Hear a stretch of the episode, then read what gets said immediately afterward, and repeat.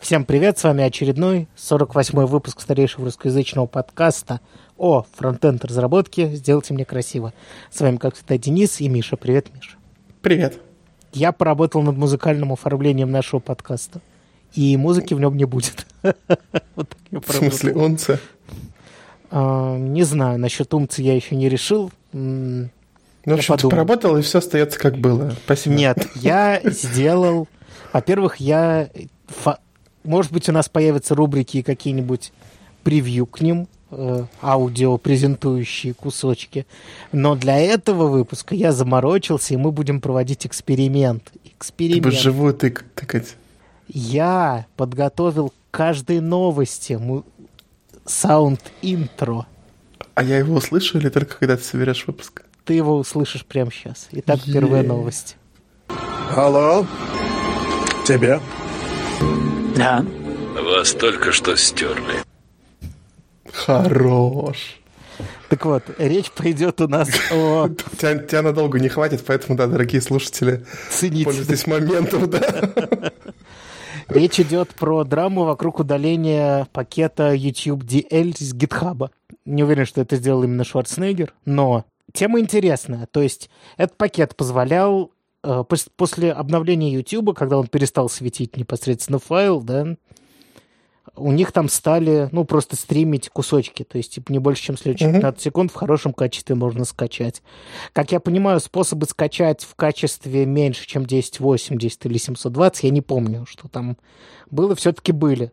Но скачать в хорошем качестве позволяла эта утилитка. Как я понимаю, там несколько языков поддерживалась, базово она то ли на питоне, то ли все ее использовали ну, на питоне в основном, что логично. И прикол в том, что этот код лежал на гитхабе, был довольно популярным. Я зря, наверное, не дал ссылочку, чтобы мы могли убедиться. А хотя там все уже удалено. И YouTube выкатил претензию гитхабу. А, гит... совсем а, пришли а какие-то... А GitHub это Microsoft, как я понимаю, правильно?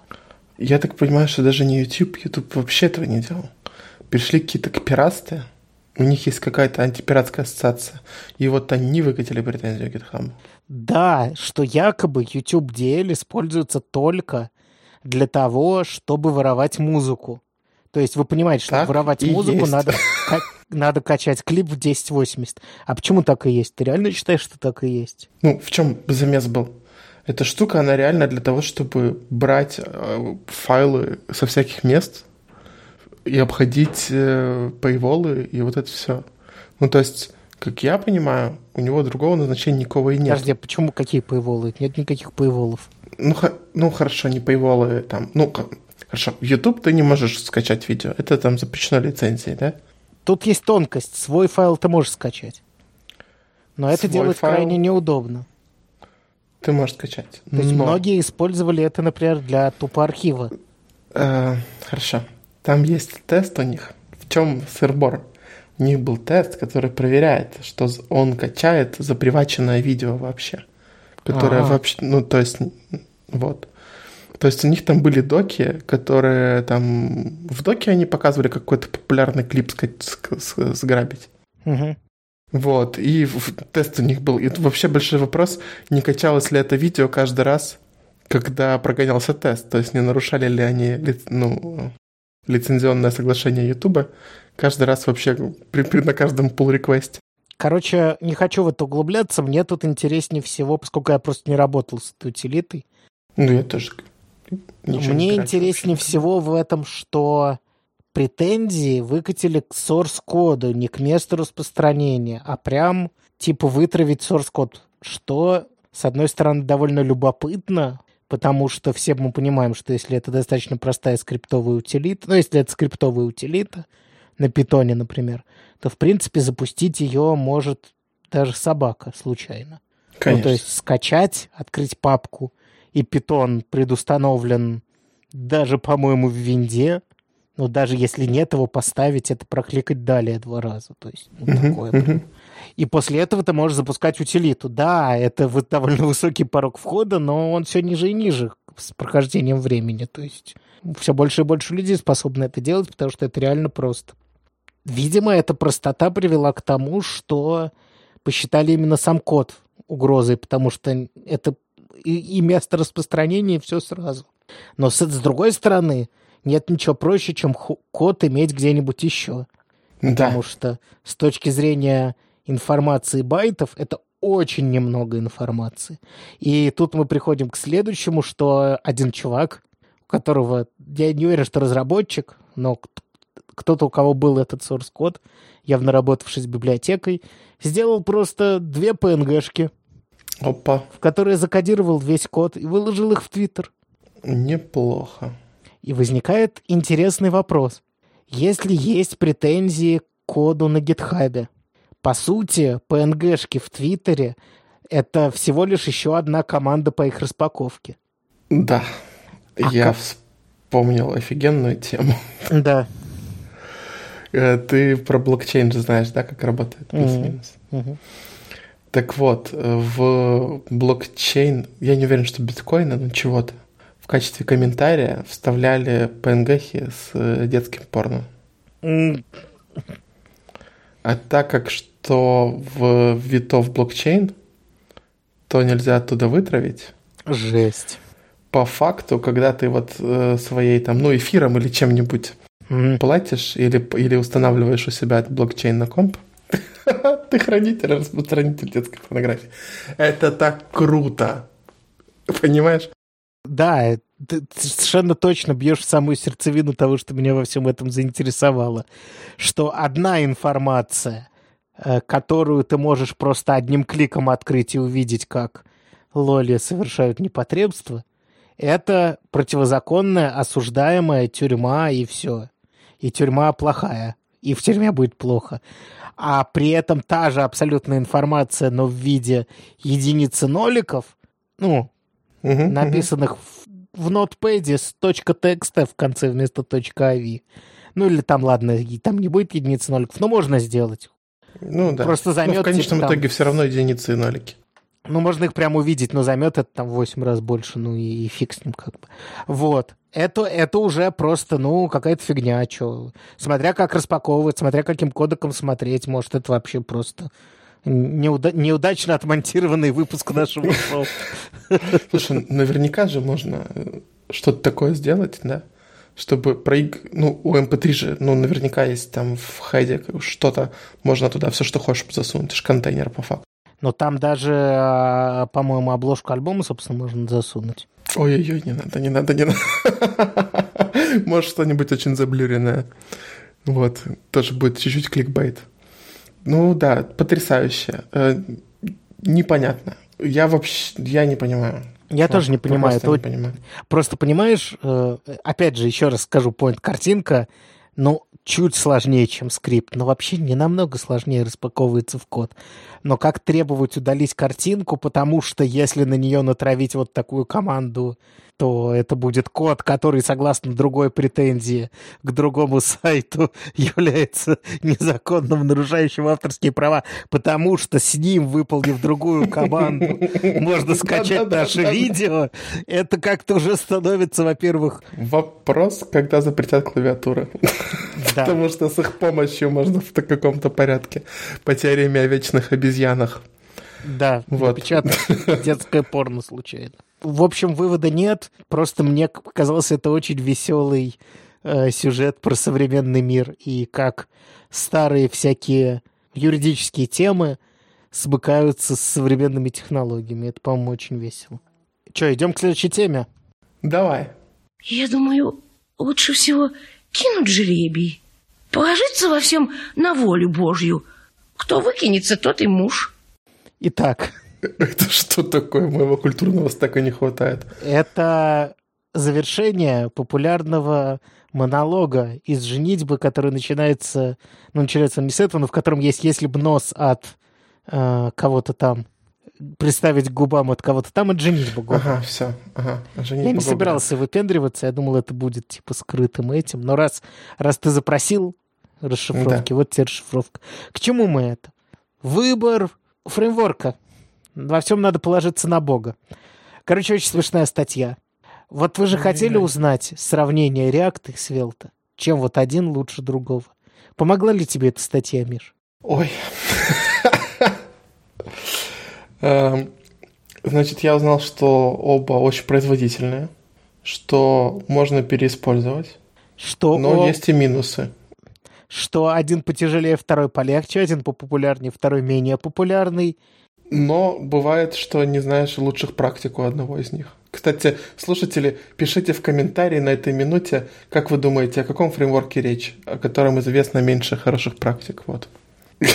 Тот, в котором их, в принципе, не может быть, или тот, в котором их просто пока еще немного. Короче, в принципе, довольно капитанская статья, прямо Да скажем. хуже, если честно. Мне кажется, что она написана человеком, который, возможно, Svelte, на Svelte не писал, или наоборот на React не писал. Ну, оно реально очень общие слова, но мы все равно обсудим, потому что нам есть что сказать, и наше мнение очень важное. Все так, так и есть. Во-первых, чтобы ты... Давай, давай так, давай, статья будет поводом, окей? Мы не будем по Да-да, пунктам да, проходить. Расскажи мне, если речь будет идти не про личные какие-то проекты и попробовать, потому что попробовать можно все и стоит многое, если есть время. Ладно, давай так. Гипотетическая ситуация. В какой гипотетической ситуации на работе ты бы предложил Я бы взял использовать Svelte. React, а в Да. какой предложил бы Svelte? React я бы предложил использовать всегда, потому что у нас типа все на React, есть компоненты на React, Мгм. люди умеют писать на React. Вот, мы там наработали какие-то практики, библиотеки, вот это все. Я бы шел смотреть Svelte, если бы мы уперлись во что-то, э, чего не позволяет React. Ну, например, было бы какое-нибудь жесточайшее SLA по времени загрузки на мобилках. Мгм. То есть, э, если нам говорят, что, знаешь, э, приложение должно занимать э, первый пакет 40 ки- ки- килобайт, 44, я забыл, наверное, Ну, 40. Ну, в, в ком? В Svelte типа 4, как считается. Не-не, я имею в виду, помнишь вот эту вот штуку, что у тебя А, Я вспомнил. первое, да, что у тебя в один TCP пакет должно умещаться все, что ты хочешь показать Я вообще не экране. помню цифр, вообще не помню. По-моему, 40 килобайт. Ну, в общем, да, React отпадает э, такими темпами. Вот, я бы смотрел в сторону Svelte или в сторону чего-то нативного. Ну, а смотри, а давай так, давай так. Взять и использовать даже в этом корнер-кейсе Svelte или помучиться с сервер-сайт рендерингом на React. И дегидрацией уже на клиенте, гидрации, дегидрации. Все равно, все равно. Ну, типа, если очень легковесно должно быть, то все равно React нужно будет прислать. А Ну, потом бог, уже, и не в первом. Ну, все равно, ну, ну, потом, но все равно, ну, типа, первый нас волнует, а второй... Ну, у тебя, значит, будет time to interaction длинный. Просто, понимаешь, есть еще такая проблема, что один React не приходит. У тебя там будет, ну ладно, Redux, Не, на хуках можно. Можно без с можно без редакса. Можно без нихера, да. вот, Но но без ничего. тебе, это не мат, тебе придет какая-нибудь удобный, не знаю, блин, дейтпикер. В последнее время этих статей про дейтпикер. Да, да, да, да, да, да. да. Ну, ты понимаешь. ты. Придет то хороший, с кучей юзкейсов, но 15 килобайт, 7 килобайт. Э, Redux форм, отличная тема. 20 килобайт. Ну, понимаешь. Да, да, есть- да, да. С одной стороны, наличие практик это круто, и то, что ты можешь просто сказать npm install Redux, дальше свой номер тикета, ой, React, тире, дальше свой номер тикета, и это, это найдется, поставится и решит твой Скорее всего, да. Но есть и минусы, что это какая-то новая сущность всегда. Знаешь, ну, я, честно говоря, это... Ну, придет 20 килобайт дейтпикер или придет задача на два месяца делать дейтпикер. Вот я не знаю, что я выберу. Ну, особенно если с точки зрения бизнеса, то, конечно, лучше мы усложним потом как-то подгрузку, чанки и все такое. Вопрос, а когда свел-то? Ведь явно это интересная тема. А, Как на него перейти? Вот помнишь, мы обсуждали статью, только вот в таких виджетах отдельных, где можно что-то взять прям с нуля и сказать, зато там будет мало грузиться, это же отдельный виджет, перепишем уже для него два инпута, которые в нем есть. Значит, когда Svelte? Когда его преимущества станут бизнес-ценностью. То есть, М. э, если, ты дока- если ты сделаешь какой-то proof of concept на Svelte, одну страницу, и покажешь, что на ней покупают больше, потому что она грузится быстрее, М, Никто тебе не даст на Все- это времени, ты же понимаешь. Что, proof of concept написать? Ну да. Дадут, конечно. Я думаю, что дадут. И АБ-тесты нормальные сделают на это. Ну да? Ну, может быть, может быть. Нет, ну, хорошее, как бы- хорошее у тебя место работы, Миш, чем Да, да, сказать. да, вот именно. В том-то и дело, что у нас очень много рук, И если ты приходишь с какой-то такой идеей крутой, ну, как я думаю, что и в маркете такое, тебе могут дать... э, У меня вообще есть закон, законные время на, ну, на самообучение. Это неделя, по-моему, раз в три месяца. Вот. Мгм. И типа я могу предложить такой проект, ну это за неделю не уложится, но можно пойти поклянчить, объяснить. Потом приходишь, показываешь цифры. Ну, конечно, никто не побежит, но это будет направление, там, по, по моим стопам еще кто-нибудь пойдет. Ты должен, во-первых, сам в это очень поверить, ты понимаешь? Мгм. Во-вторых, доказать, что оно ценно. Я просто уверен, у меня не было такой уверенности ни про Vue, ни про Angular 2. Ну, да-да-да. Что это, что это next big, big thing? Да. А, пот- Я а, как минимум, думаю. такая вещь. Не обязательно именно он, но вот такая вещь, это явно похоже на Next Big Thing, который отлично ложится в стек, потому что, как мы сто раз говорили, мы уже не пишем сто, ле- сто лет код, который исполняется. Это все обернуто в бабель, все это обернуто в веб-пак, все это обернуто во что-то еще. Это похоже на новую концепцию, которую, которая уж точно свое место займет, а мне кажется, прям Next Big Thing. Может быть, не именно Svelte, но что-то такое. Соответственно, вот что меня смущает в твоем ответе. В смысле, он совершенно правильный, я с тобой полностью согласен. Не, не прикопаться к ни к какому отдельному слову. Но тебе не кажется, что мы как бы сидим в реакте, умеем делать реакт? Э, Если реакт затупил, мы знаем, где палочкой в него потыкать. Да. И как бы... А зачем нам переползать? Все умеют на реакторе, все реактор-разработчики теперь, как раньше jQuery-разработчики, которые рассказывали, что они то же самое сделают, и не нужно в JSX вникать, который очень сложный. Кстати, в этой статье JSX почему-то как минус называется. Но знаете, если для вас минус это- по-другому писать код, это... Ты можешь писать без JSX, а это из- известный ответ. Ты можешь на Handlebar писать, React базара нет. Но эм, он говорит, что это смесь JavaScript и HTML. Но хочется, хочется плакать. Просто вот э, про JSX кусок, он некачественный. Я бы автору не доверял здесь. Я бы вообще, честно говоря, автору не доверял. В общем, так или иначе, меня немножко смущает, что я все понимаю, я сам все это вижу, наблюдаю и пишу на реакте, но чем лучше мы его умеем готовить, Да, тем, тем меньше мы будем хотеть. А зачем даже не хотеть, а даже не работает? хотеть, чем больше, тем больше мы отрываемся от возможности перелезть на вещь, которая явно предоставляет какие-то плюсы. Ну, прям сейчас даже уже предоставляет. Пока тебе не нужно самому делать дейтпикеры. Я думаю, есть Вот. дейтпикеры для Svelte. Все-таки он не такой маленький уже. Ну, Прям гуглю. Гуглю. Ну, давай. Svelte Date. Svelte календарь, Svelte Date Picker, Svelte календарь, Ладно, ладно. Svelte Dates, Date Picker. Svelte, Svelte. Dates. Есть дейтинг для, для, для тех, Конечно, кто пишет конечно, конечно, но тебя Конечно. туда не пустят, потому что ты не пишешь на. Svelte. Я притворюсь. Svelte Touch Date Picker. Не, что-то есть, я не знаю, какого качества, но так, знаешь, поверхностный гуглинг пакетики на гитхабе показывает и в NPM, так что... Чё, вот он пишет, что пишут э, на реакте? Кто пишет э, там на реакте? Там Facebook, там э, PayPal, Netflix, Twitter. Э, чё, чё на Svelte? TeamSpeak, это я знаю название. House of World. Дока 2. Без Ты видел там Без Дока 2? понятия. Да. Дока Дока 2. by Kiona. Это Дока 2. Это Дока 2. Окей. И Table Flop. Что? Ой, Но мне кажется, надо зайти на сайт Svelte и посмотреть их. Список, я думаю, он покачественнее будет. Who using Ну- Svelte? Давай я тебе скажу. One password. Это браузер экстеншн. Или, или сайт. Chess.com. Но, правда, у них О, там все. старый, Правда, что? старый вроде все-таки jQuery, они что-то новое в Svelte переписывают.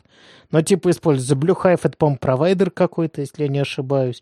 Просто тут много тех, кого я просто не знаю, но... Ну А, вот, да. да. типа вот тех, кого... А, Health Кого? 3, кстати, крупные чуваки вот из нашей сферы, из моей профессиональной сферы. Прям очень крупные чуваки. По-моему, они даже сейчас наши главные конкуренты, если не ошибаюсь. Кроме того, юзинг вообще ничего не значит. ты заходишь на сайт э, чего угодно, какого угодно стартапа, оказывается, что они юзинг э, в Microsoft, Google и всем таком, а оказывается, что это там какой-то там дес- десятый клерк просто поставил себе приложеньку. Плюс это может быть просто лендинг у них. Это как говорить, что все они WordPress используют, потому что у них есть лендинг, на котором WordPress. Да, да.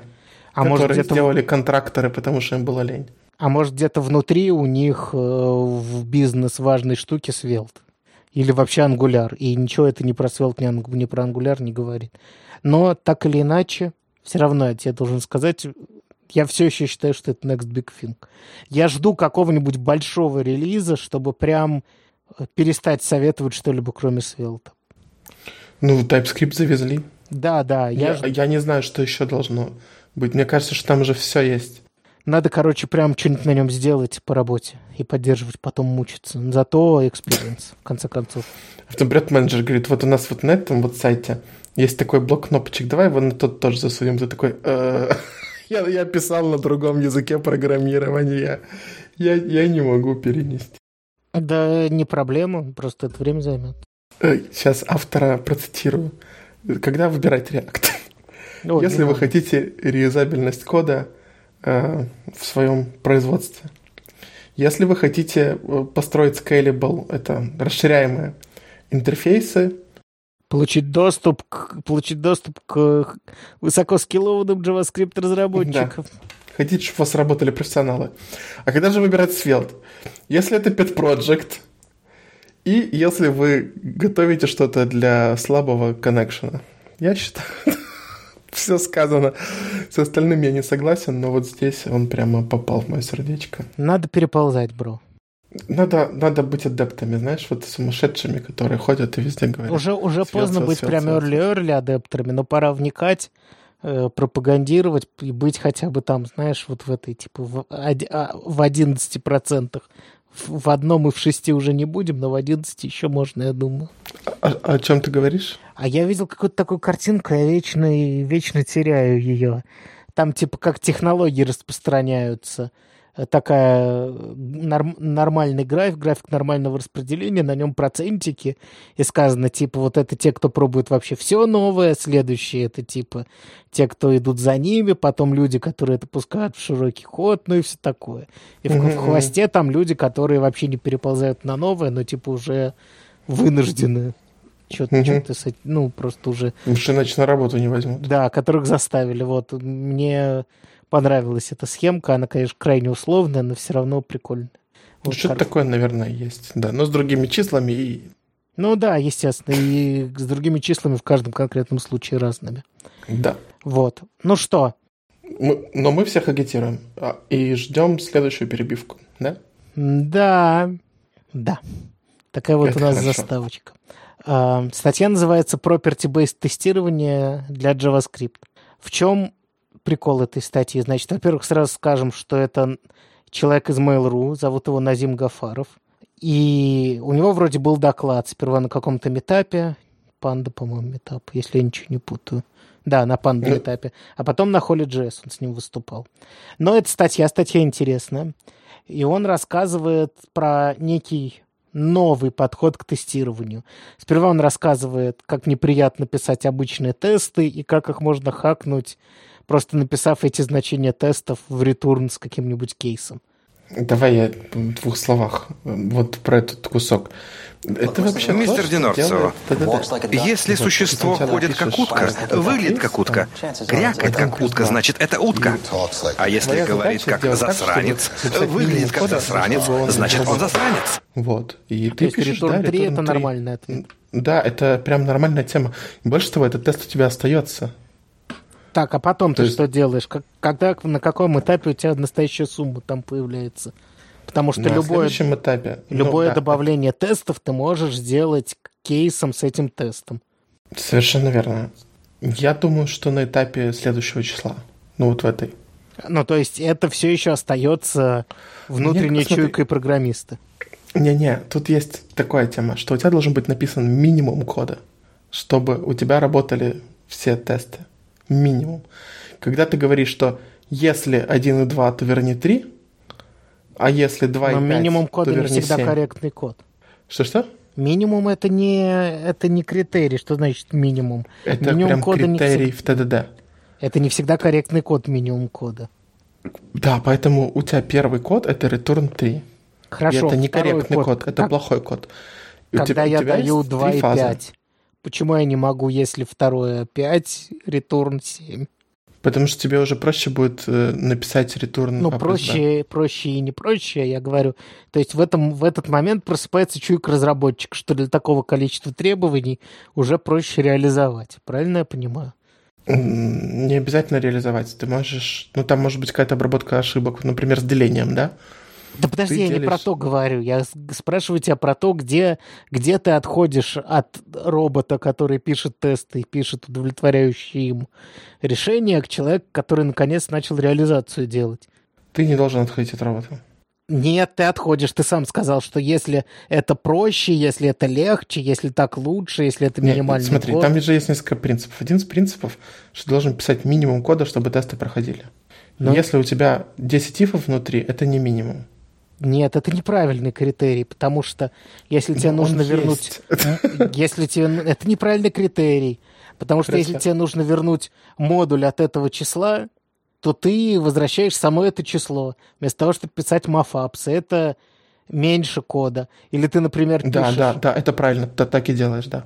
А потом тебе дают отрицательное число, и ты такой, ну окей, Да. меньше нуля, Да. ретурн это. И это При этом получается... прошлый код у тебя остается, при этом прошлый тест у тебя остается. Да, это понятно. И у тебя на одну точечку меньше. Получается, это гольф-кодинг какой-то, бро. Что значит, это не может быть Не, не, критерием меньше кода. это, это, не, это не гольф. Просто заб- забудь, это не может быть критерием, чисто формально. Я понимаю, о чем ты. Да, там действительно, хорошо, там действительно в какой-то момент включается чуть. вот, это правда мне интересно, в смысл. И про это, про это все. Вообще идея тестирования в том, чтобы проверить, э, ну там есть всего два термина в тестировании важные.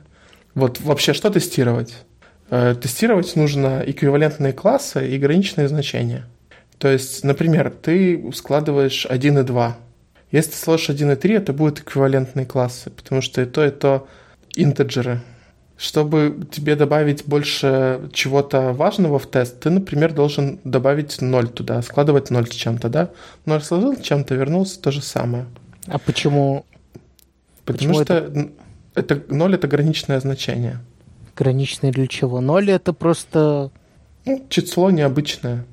Не ну, это просто другие. единица в сложении. Ну, как в единице в умножении, ноль, ну, это Ну, да. единица в сложении. И ну, это не граничный случай, это То такое особенное одно число. У тебя есть, да, у тебя есть три эквивалентных класса. Это отрицательное число э, в, э, в целых числах.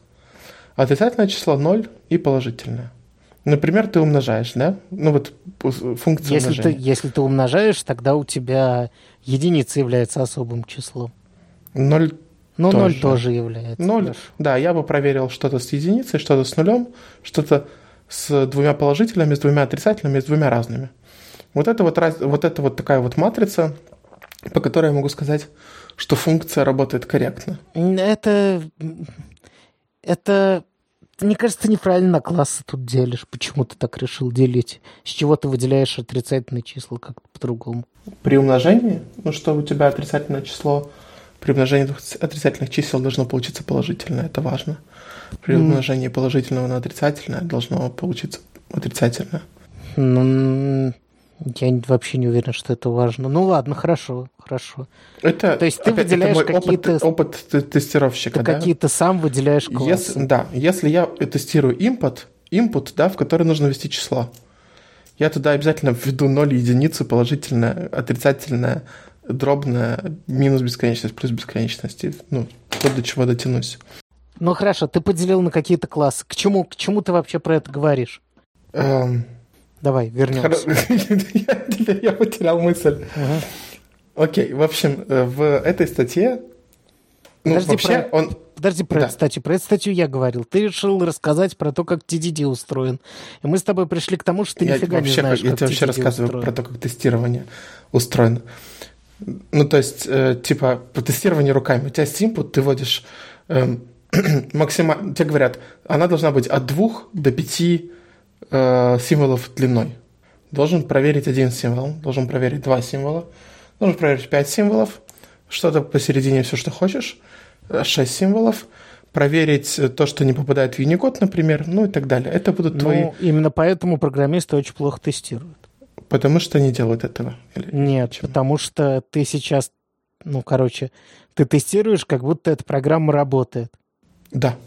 А реально нужно попробовать и 12, и 14, и попробовать вставить 5-килобайтный файл в этот input. Ну зачем, если у тебя уже типа 4 не работает, зачем тебе опять проверять? Ты прикалываешься сейчас? Вот именно поэтому программисты плохо тестируют, господи. Не, это, это то, как тестируют тестировщики, то, что я тебе рассказывал. Это нормальный фреймворк тестирования, чего хочешь. Ты думаешь, нужно, если там от, от, от, от 2 до 5 символов нужно проверить 5, 6, 7 и 8? Нет, 5, 6, 7 и 8 не нужно, а вот 5 миллионов стоит. Э, да, стоит, хороший план, почему нет? Я согласен. Так я говорю, ты то, как ты описал, ты описал, как ты бы код написал. Надо проверить, что в моем коде есть проверка меньше 6. Как это сделать? Также Ввести ты шесть. работаешь по, по, по ТДД. Ты придумываешь какой-то Да. кейс новый, который должен сломать. Да, под- под- поэтому Пишешь TDD его, это не тестирование. тест. Это программирование. Да, это программирование. Ты пишешь красный тест, исправляешь его в коде. Не рассказывай мне, пожалуйста, про TDD. Я знаю, как работает TDD. Я тебе говорю, что то, что ты описал, является тестированием работающей программы и не выявляет скрытых всяких дефектов, которые могут проявиться. Потому что тестируется только то, что тестируется, типа. Ну, короче, я крайне с этим, я вообще с этим не согласен и вообще С тем, что нужно что-то тестировать, или Нет, с тем, что-то что нужно тестировать. эквивалентными классами, или ну, с какой части? Я понимаю, что надо тестировать, я понимаю, что все так и тестируют. Я просто пытаюсь указать на концептуальную неправильность того, о чем ты говоришь, что ты пропускаешь очень много случаев, из-за которых реальные программы падают. Типа, ну, кто же мог знать, что если ввести два нуля, она посчитает, что это восьмибитовое число, и арифметика станет другое, мое меньше станет битовым сдвигом. Ну, понимаешь. Да, я понимаю. Э, Значит, действительно, есть проблема в том, чтобы находить эти э, эквивалентные классы. Потому что мы говорим функции сложения, на самом деле функции обычно сложнее, в них есть какие-то ветвления, еще что-то. И, э, ну, так как для тебя белый ящик, часто хочется посмотреть, о, в этом ифе есть проверочка, да? Ну, мы сделаем так, чтобы она сначала проходила, а потом, чтобы она не проходила. Ну, это логично. Вот. В принципе, покрытие кода, оно же так и считается, что, типа, ты все их Да. проверил. Да. Так что это... э, Я не спорю с этим, это все совершенно логично. Просто говорить, что, типа, так надо делать, это приводит к тому, что некоторые вещи не ловятся. Поэтому делать надо не только так. Но давай вернемся, собственно, Да. к тому, про что он говорит. Потому что все, что мы пока описали, это совершенно стандартный подход к тестированию. Значит, он Да. же говорит немножко про другое, про то, что э, теоретически, если вы... Ну, давай так, если человек без представления о прекрасном в коде есть, и у которого вот эта чуечка не срабатывает, что когда мне дали второй ввод, нужно уже не if писать, а функцию нормально реализовывать. У него, допустим, это не срабатывает, он пишет второй if. Ну, допустим, мало ли, новичок пришел, посчитал, что так надо писать. Написал такой код, и это почему-то прошло код ревью. Ну, допустим. В общем, добавление тестов каких-то, особенно из тех же эквивалентных классов, да, оно ничего особо не тестирует, потому что человек может добавить это исключение в код, ну и, и все, и будет плохо. Да. Поэтому человек предлагает, ну там, допустим, рандом какой-то и или, допустим, просто ду- продублировать реализацию и проверить ее, да, типа с рандомом. Сделать рандом, сделать свою реализацию и сравнивать свою реализацию с другой. Это тоже плохо, потому что Да, потому что ты пишешь код, который может быть вообще равен тому коду, который ты тестируешь. Да, и какой в этом смысл вообще непонятен. Редко-редко у тебя все-таки есть функция, про которую ты уверен, что она работает хорошо, он про это еще будет говорить. Но в целом, ну, дублировать реализацию функции в тесте это плохо, я думаю, все понимают почему. Потому что, в общем, все совершают ошибки. И потому что поддерживать придется два куска, даже если идеально написано, что вообще ужас. И он предлагает тестировать не конкретные, подавать на вход какой-то набор кейсов, типа 100 тестов, написанных руками, а предлагает проверять некоторые свойства этой функции. То, что ты, например, говорил, что А, например, если два отрицательных числа, то число возвращается положительное. Несмотря даже на сами числа, например. Просто проверяем вот это свойство функции. В частности, речь идет о том, что а, мы можем проверить, что если речь идет про сумму, а мы все еще говорим про сложение двух чисел, он предлагает проверить коммутативность. То есть, что если вы подадите А и Б, а потом Б и А, результат совпадет. Как вы понимаете, тут не нужно иметь две реализации, потому что вы дважды вызываете одну и ту же функцию от каких-то значений. И просто сравнивать, что она выдает одинаковое. Это довольно ну, прикольно. Там в комментарии написали, что первый захардкоженный вариант, который Return 3, сработает проходить этот с, тест. С, да, конечно. Да, но речь же не об этом. Речь о том, что ты теперь вместо 1 и 2 там вообще рандом можешь поставить. И этот рандом будет... И этому рандому не нужна функция ну, у тебя 53 плюс, 7, 53 плюс 71 все равно будет равно 3. И там, и там. В том плане... Не, конечно, как это сейчас константа обладает коммутативностью, само собой. Никаких вариантов нет. Но это же не единственное свойство, которое мы будем проверять.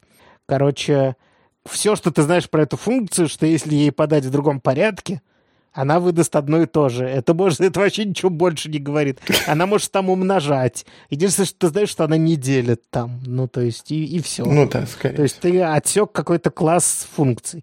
То есть, почему, собственно, такая заставочка была? Вы начинаете проверять утку. Ходит ли она как утка? Смотришь, ходит ли как утка? Крякает ли она как утка? А, вроде крякает. То есть, как, что еще можно проверить? Но, например, он говорит, что в случае деления все равно есть разные арифметические свойства. Например, какая-нибудь там дистрибутивность справа. Сейчас, сейчас бы в Википедию лезть, чтобы... Не, ну, то есть сумма, если у вас в числителе сумма, то это просто сумма этих дробей. 1 плюс 2 разделить на 7 – это 1 на 7 плюс 2 разделить на 7. То есть, ну, вот что это значит. И это можно проверить. Точно так же, ну, точно так же работает с, я тебе скажу по секрету, с умножением ровно так же. То есть угу, сумма, угу. это умнож... если ты умножишь сумму, это сумма умножений. Точно так же работает, как и деление абсолютно. Тут важный, вот мы не говорим, по-моему, важного момента. В общем, ты не просто пишешь тест с рандомом, который с рандомом гоняется на pull реквестик а гоняется тысяча тестов на pull реквестик Ну, типа того. Сейчас, подожди, мы до этого дойдем. Мы пока говорим про идею. Идея состоит в том, чтобы тестировать некоторые свойства э, функции. Например, таким образом проверяя вот эту дистрибутивность, допустим, просто с одним рандомом даже, скорее всего, в делении, скорее всего, вы столкнетесь с, с неточностью округления чисел с плавающей точкой. Ну, скорее всего, столкнетесь, да? Ну, точно столкнетесь. Ну, ну да. Ну, как иначе? И это прикольно, потому что, ну, вы вообще должны с этим столкнуться в одном из своих тестов, да? То есть это норма. Дальше идет более сложная фигня про то, чё, как, собственно, придумывать, э, придумывать эту фигню. Что именно мы можем проверять? В качестве примера из реальной жизни он берет query string, пакетик, который парсит URL в объект или наоборот из объекта генерит URL. Это, кстати, нормальная такая тема для собеседования. Да. Попросить написать такую функцию, потому что э, бывают массивы, я вам скажу так по секрету, и там все становится поинтереснее, когда вы понимаете, что названия могут быть одинаковые, что это надо уметь как-то парсить. Ну, короче, вот, нормальная задачка. И он приводит как, как вот query string можно протестировать? Ты, конечно, читал уже статью, но как бы ты абстрактно подошел к тому, чтобы протестировать не экземплами, а именно вот как функцию, которая должна что-то делать? Слушай, ну я бы ее писал постепенно и тоже бы по ДДД. Да, то есть бы начал с того, что там например, нету э, вопросительного знака, да, должно там вернуться пустой объект. Потом там есть вопросительный знак, одна какая-то штука, должен вернуться объект. Не-не-не, именно вот далее. в концепции такого тестирования, что бы ты пробовал проверять? Все такое, а, в, концеп... в той концепции, которую угу. автор предлагает? Да, да. Хм. Я даже несмотря на то, что читал статью, я не могу тебе сказать, что вы это сделали. Ну, логичный encrypt-decrypt, если оба они есть в библиотеке друг на друга. А, да, конечно. запараллелить. Это, конечно, всем, всем в голову придет.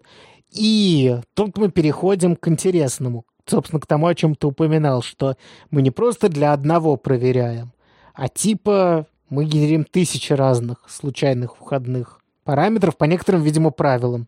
То есть я думаю, что генерить э, входные тесты для, например, query string — это задача не менее интересная, чем написать сам query string. Конечно. А, Он говорит, что, во-первых, инверсия должна работать, то есть enc- encrypt, а потом decrypt должен выдавать одно и то же. Это, кстати, неплохой тест, который стоит делать, мне кажется, даже в... Да, anyway стоит делать. Да, даже в... Если вы example делаете, написать там на нескольких... Или на всех своих, которые константы были вообще определены как вход для теста, что от них туда-обратно срабатывает одинаково. Это не сильно все усложнит, но это прикольно. Еще он говорит, что, например, если мы тестируем реверс массива, мы можем применить дважды и проверить, что оно осталось таким же. Что тоже прикольно, мне кажется. Да. А еще он говорит, что часто у функции, которая что-то делает, есть некое неизменяемое значение, инвариант так называемый. Инварианты вообще, ну, довольно прикольная тема относительно вообще практически всего, что есть, что есть в этом мире, и что вам нужно как-то нормализовать, э, проверять какие-то инварианты, их это довольно прикольно. В частности, он говорит, что в сортировке, например, длина является таким инвариантом. Сами элементы являются инвариантами. То есть, если да, в, сорти- в несортированном был элемент, то он должен найтись и в сортированном. Да. Например, можно вставлять какое-то количество одинаковых элементов и проверять, что такое же их количество в том, что вам выдалось. И, собственно, то, про что мы говорили, про идемпотентность. То есть, если ты повторно применишь сорт, тебе должно выдаться то же самое. Если ты повторно применишь реверс, э, то у тебя все разворачивается каждый раз. То есть, дв- два, двойное применение. А в случае сорта понятно, что второй сорт ничего не должен сделать. В- Должен вернуть то же самое. Или вот он приводит пример пресловутый, как он называется, этот пад, падстр, как он назывался, который всем все уронил. LeftPad? LeftPad. Собственно, в LeftPad тоже повторное применение не должно э, ничего нового добавлять, потому что он же добивает пустыми строками, типа слева, до какой-то длины. Ну вот. Да.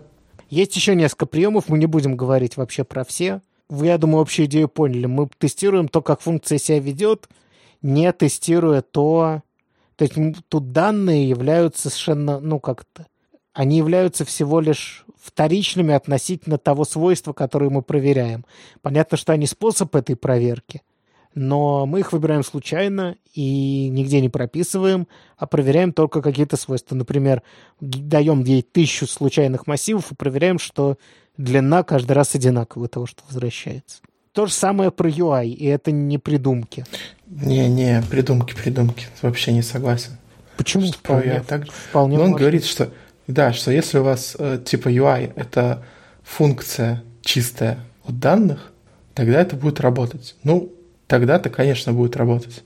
Но если здесь на самом деле нужно в каком-то типа пятере что-то накликать, как ты себе это представляешь? Не, ну ре- э, это вообще, вообще вся эта фигня, как вы поняли из э, всяких математических названий, она про чистые функции, потому что только у них могут быть какие-то свойства, которые мы можем проверять. Ты не можешь в папетире накликать и говорить, что у тебя есть какие-то свойства у результата, который выйдет. Да. В математическом смысле этого слова. Мне кажется, что-то можно с этим сделать, какие-то свойства можно придумать, но кажется, что это хороший способ тестировать именно низкоуровневые Я бы, знаешь, вот типа, да, селекторы, вот часто. Селекторы — это боль. Сложная. Ну и редюсеры. Ну, все, все, что в нашем родном реакте, редаксе, чистые функции, все это можно так тестировать. Давай теперь наконец скажу, что я полез со своими эквивалентными классами. Давай. Смысл в том, что, как Денис, имел, э, как Денис заметил, действительно их можно не найти. И вообще нужно определенный mindset иметь, и не всегда даже это работает. Так вот, все это тестирование, оно помогает находить эквивалентные классы. То есть, если ты видишь, что у тебя после, да, да там строки, которые начинаются с двух нулей, роняют тебе э, такие тесты, property-based, Мгм. можно рядом написать уже настоящий тест, осмысленный. Даже нужно, да. Даже нужно, да. И вот по нему уже дальше пофиксить все, и дальше он property-based тоже пройдет. Давай перечислим его плюсы и минусы, а потом по завершающему слову по этому поводу еще скажем. Давай. Значит, он говорит, что поскольку вы описываете какую-то канву, которую потом случайными значениями набивают, то, по сути, ты можешь заменить множество example-based тестов, ну, грубо говоря, говоря в терминах про эти классы, да, эквивалентные, что проверить один раз что-то из этого класса, описать этот класс и проверять там 100 случайных из него или 10 случайных примеров, это ничем не хуже, чем написать, не знаю, 10 example based тестов, которые проверяют те же самые классы. Угу. То есть э, от этого количества тестов, от того, что у вас тестов больше, они ничего нового не проверяют. То есть, как ты правильно говорил, если у тебя работает на 5, проверять 6, 7, 8 и так до 100, довольно бессмысленная фигня. А, может быть, у вас там что-то случайно упадет, но скорее нет. Иногда он говорит, что случайно может как раз выпасть то, особенно если у вас правильный генератор этих случайных значений, что очень важно, что не менее важно, чем придумать этот тест, то может выползти что-то, о чем ты просто не думал, типа деление на ноль, что странно, если не думал. Но вот строки с эмоджи и чем-то там еще, это легко прям. Поддерживать их типа проще, потому что есть свойство функции, оно всегда должно быть, мы его проверяем. Писать такие тесты интереснее. Тут спорить сложно, наверное, да? То есть... Слушай, ну это вообще, честно говоря, другой мир. То есть это э, действительно тебе нужно какой-то направить свой мозг в какую-то такую сторону, да? Какое бы свойство мне найти? Это я себе представляю... Знаешь, я хочу написать такой тест, и я себе представляю удовлетворение, которое я получу, когда у меня в первый раз что-то подобное получится. Ну да. И когда она что-то поймает, это кайф должен это быть. кайф, да. да. Это прикольно. Минусы. Значит, это сложнее. Сложно писать, сложно генерировать. Property-based тесты тяжелее читать. Они уже описывают какую-то реализацию проверки какого-то свойства, а example-based тесты позволяют, ну как, когда вам дают, например, задание на каком-нибудь там э, в спортивном программировании, что у вас под заданием находится? Несколько example-based тестов, самых простых. Просто, mm-hmm. чтобы вы поняли, о, я понял, то есть если рост Васи 5, рост Пети 3, то нужно вернуть э, половину разницы. Один, ага, понятно. А если 5 и 7, то 2. Ну, понимаешь. То есть это позволяет тебе понять логику. Если ты ничего про эту логику не знаешь, такие тесты позволяют тебе быстро понять, ну, поскольку мы всегда ищем какие-то закономерности, позволяют тебе быстро понять эту закономерность, быстрее понять. Э, property-based тесты так не почитаешь. Э, или перед ним должен быть хороший комментарий, а это то же самое, что просто текстом описать, по сути. То есть, ну, а значит, каждый тест нужно запустить много раз, поэтому немного увеличивается время выполнения тестов. Если это юнит-тест, это действительно немного. Там нет разницы 3000 или 10 Ну да, да, да, если это действительно... На, ну, на быстрой да. машине на CI. Главное, у себя не гонять. Просто сочетание сотню раз и немного — это смешно, но это действительно немного, я согласен. Потому что сложнее поднять все это окружение, там, загрузить эти тесты, чем прогнать их хоть тысячу раз. И ложное ощущение безопасности, что, типа, у вас все очень покрыто, вы все проверили у функции, но то, что вы описали, как следует класс этой функции, ее математические свойства, все еще не дает вам уверенность, что она правильно работает. То есть они не панацеи нифига. Но... Ну, да, сложение и умножение очень легко перепутать, мне Хот- кажется, хотя по они... математическим свойствам. Да, хотя они вроде бы как бы очень похожи. Значит, что вывод у него, что это хорошее дополнение, но отказываться от классических тестов нельзя. Значит, что хотел сказать по этому поводу я? Это прикольно, это интересный подход, как минимум, про это подумать прикольно. И, конечно, когда ты что-то с помощью этого поймаешь, это круто. Но написать действительно хороший тест только такой, э, я думаю, практически невозможно. Просто невозможно. ну да, да. Я просто подумал, что... Хотя, стой, он там хвастается, что вот с этими вот query параметрами, э, что типа там один единственный тест теперь вместо 400. И это example-based. То есть может быть, что... Property может быть, что и возможно. А, да, property. Простите. Ну, Короче, фиг знает. Может, они слишком очаровались этим. Я, я не знаю, может, это хорошо конкретно на этой задаче работает. Про это надо отдельно подумать. Но я абстрактно, зная свои, свои места, где прям юнит-тесты хорошо смотрятся и помогают, я бы написал туда парочку, троечку, четверочку таких тестов, и ни в коем случае не убирал бы то, что там уже есть, потому что, во-первых, непонятно зачем, а во-вторых... Пижонство.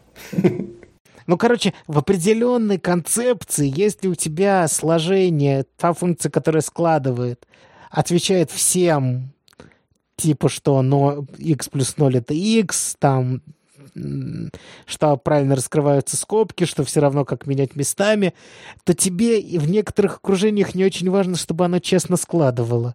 Ну, например, если ты не выдаешь результат суммы, а, например, используешь эту функцию суммирования внутри себя, чтобы, например, просуммировать один массив и просуммировать другой массив, сравнить значение финальное и сказать, там, сделать какой-то вывод, да? То есть сказать uh-huh. true or false. И с этой точки зрения тебе абсолютно не важно, что у тебя там внутри может быть не сложение, а что-то еще. Если оно коммутативно, ты, по сути, используешь только коммутативность в решении этой задачи, когда складываешь, правильно? Ты мог бы умножать. Просто ты боишься, что число большое получится, если умножать. Да? Да, все так. То есть для некоторых задач, по сути, даже не очень важно, как именно эта функция работает, если она отвечает некоторым математическим правилам. Но, как вы понимаете, слишком далеко в этом заходить тоже не стоит. Потому что для большинства функций все-таки важно, что 1 плюс 2 это 3, а не что-то еще. Что я могу сказать? Значит, тесты, хорошо написанная эта документация. Согласен с автором на 100%, что не надо так делать, не нужно э, выкидывать э, нормальные тесты. Может быть, что хранить э, вот эти property-based тоже не надо. Может быть, их стоит э, разок хорошо написать, прогнать, и то, что оно отловило, вот там написать обычные тесты.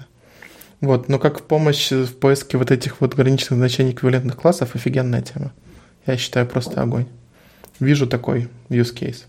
Хорошая русская статья, мы не можем не похватить. Даром, что Mail.ru, Назим Гафаров крутой. Точно. Ну что, давай перейдем к полупикам нашим. Как, давай. Как тебе такое? У меня есть отбивочка. Еще нашла ссылку про Connect, про связь 5G, как она будет влиять на здоровье людей и все такое. Это тоже очень интересно. Как-нибудь поставлю ее. Сейчас мы вам поставим. Класс. Кучу интересных ссылочек. Первая ссылочка. Ты смотрел, кстати, на эту вещь? Э, сайт Speed Topography. Я просматривал, но я не очень понял. Расскажи, что. Короче, что, о чем. человек просто рассказывает, как он подходит к оценке, что же происходит с сайтом, почему он тупит. Иногда вы можете быстро понять, но чаще всего это не очень показательно то, что вам может выдать, например, по умолчанию Google Analytics. И он рассказывает, как с этим работать, как, визуали... как собирать данные, как их визуализировать. Он даже там какую-то Excel-табличку есть у него, где он нормализует, считает стандартные отклонения и все такое, чтобы понять, где что-то не так со страницами.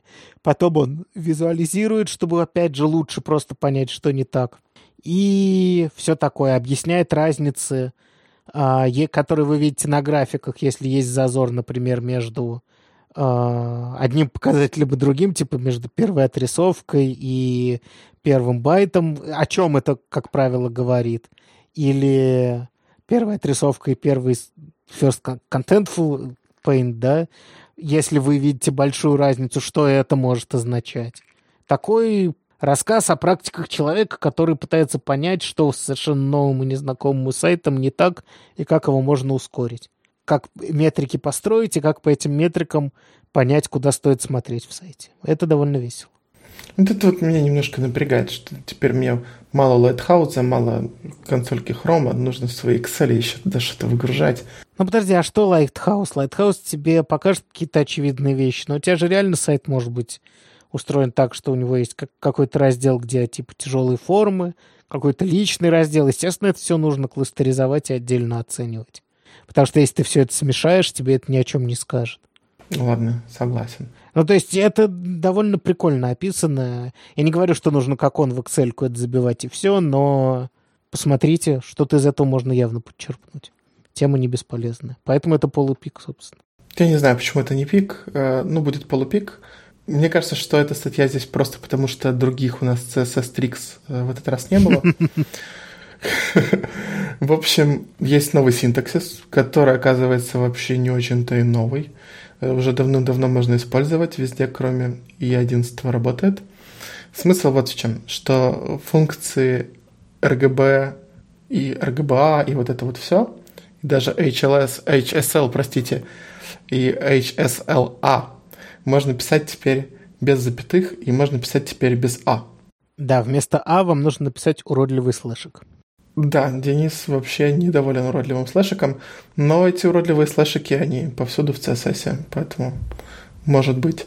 Самое, э, вот что меня раздражало в старом синтаксисе, ну не то чтобы раздражало, что ты вот захотел сделать, э, что-то у тебя было там серое, а теперь ты хочешь серым с прозрачностью сделать, и ты в RGBA э, ставишь в RGB ставишь запятая 0,5, он тебе говорит, ну вообще так нельзя. Uh-huh. В RGB нельзя писать 0,5. Ладно, RGB. И наоборот. Вот. Э, или там э, частый кейс, это вместо того, чтобы в RGB писать, ты э, пишешь opacity, а потом какой-то причине решил поменять. Вот. Теперь можно не париться и еще запятые сэкономить. Они вам пригодятся для причастных оборотов в спорах в интернете респект. Или насыпать какого-нибудь чепушили, который их не ставят в комментарии. Э, мне единственное, что нравится, что тут в процентах можно указывать вместо доли единицы. Э, разница небольшая, но мне почему-то кажется так более наглядно. Да, конечно. Хоть и больше символов. То есть, конечно, 0,5 короче, но 50% кажется... Ну, блин, это же 50%. В чем мы выпендриваемся? 0,5, не 0,5. Да. Вот. И следующий пик тоже твой, Миша, расскажи. Полупик. Когда использовать, э, когда не использовать Redux? Э, кажется, что статья обычная, но не в пример э, Svelte против React довольно толковая. Самый класс, что ее написал, как я понимаю, Марк Эриксон, который теперешний вообще maintainer Redux а. Mm-hmm. То есть он не как там некоторые ходил... Ладно, никто никогда не говорил, что всегда используйте Redux. Да, в даже, общем, даже Дэн Абрамов так не говорит. Да, да даже Дэн. Э, если совсем коротко, то если вы просто хотите, не, не хотите использовать контекст, контексты в React стали лучше, используйте контексты, не нужно тащить Redux. Если у вас GraphQL, ради бога, используйте Apollo клиент или что-нибудь, что подходит, не мешайте одно с другим. И э, если у вас нет никакой там сложной логики, а вам Redux нужен для того, чтобы фетч сервера делать и класть куда-то, э, наверное, тоже не стоит. Когда да, э, когда кешировать state, когда хотите сохранять UI, э, сохранять state UI вне компонентов, то есть не use state, а какой-то, ну, бывает такое, что у вас открыт э, dropdown, и об этом нужно знать другому компоненту, угу. который там как-то себя иначе ведет. Вот, здесь Redux будет в тему. Ну, например, когда у и... вас на сайте может быть только один открытый дропдаун. Да, например. Или что, не знаю, что еще. Ну, как-то блюриться должен другой компонент или что-нибудь такое. И если у вас сложно вычисляемый стейт, то да, нужно просто идти и нормализовывать, и все, что мы любим, тут уже редакс в полный рост. Да, тут он как раз и нужен, да. У нас еще пара совсем маленьких пиков. Да, давай. Я, правда, хотел постебаться над первым твоим пиком. Ну, давай, расскажи. Давай, давай, стебись. Значит, этот пик — это про компоуз, про то, что компоуз повсюду, и про композицию функций. Чувак рассказывает, как пользоваться компоузом, и рассказывает, как замечательно с помощью компоуза можно составлять другие функции, и показывает, как написать свой плаг. Но зачем мы написали этот плаг, спрашивает человек. А затем, что теперь мы можем поменять местами параметры и частично передавать параметры и иметь новую функцию для этого. Э, я ничего не хочу сказать, но как бы FP сделал это за вас. Он поменял местами все свои аргументы, и они теперь можно их частично передавать. Все. Это правда. Ну, а вдруг у тебя на свелте написано, и ты каждый байт экономишь? Поэтому если вы не знаете, что любую функцию можно составить из очень простых с помощью композа, или чисто чистую, да, то, ну, почитайте статью, но в целом для людей, которые знают, что такое функциональный стиль написания на JavaScript, вы ничего нового тут не увидите, к сожалению. В общем, да, И если давай вы в, последующий. В первый раз на- нас слушаете, то посмотрите. Если не в первый, то уже можно не смотреть. Очередная история успеха перехода на TypeScript. Э, Я бы хотел взять вообще это в основной выпуск, но мы уже столько об этом говорили, что, наверное, хватит. Но э, статья в двух частях. Реально все то, что мы затрагивали в других историях успеха, здесь есть. И использование, как же это называется, JS-дока, и постепенное внедрение, и п- внедрение одним махом, и код-моды. Да, если вы еще не, не перешли на TypeScript, почитайте, крутая фигня. Все так. Ну что, бро, на этом мы завершаем. Что ты хочешь сказать? А У тебя нет никакой перебивки на У завершение? меня есть две перебивки тебе на выбор на завершение. Я тебе их сейчас поставлю две, а ты выберешь, а слушатели услышат только одну. Че ты молчишь? Скажи «да». Да, да, конечно. Я в нетерпении, я не хочу заглушить. Да, и, кстати, скажите, как вам наши перебивки, понравились или нет. Все, пока. Пока. Пока работаем. Остальное при встрече, не по телефону. Да-да, понимаю. Тогда до встречи. Пока. Пока.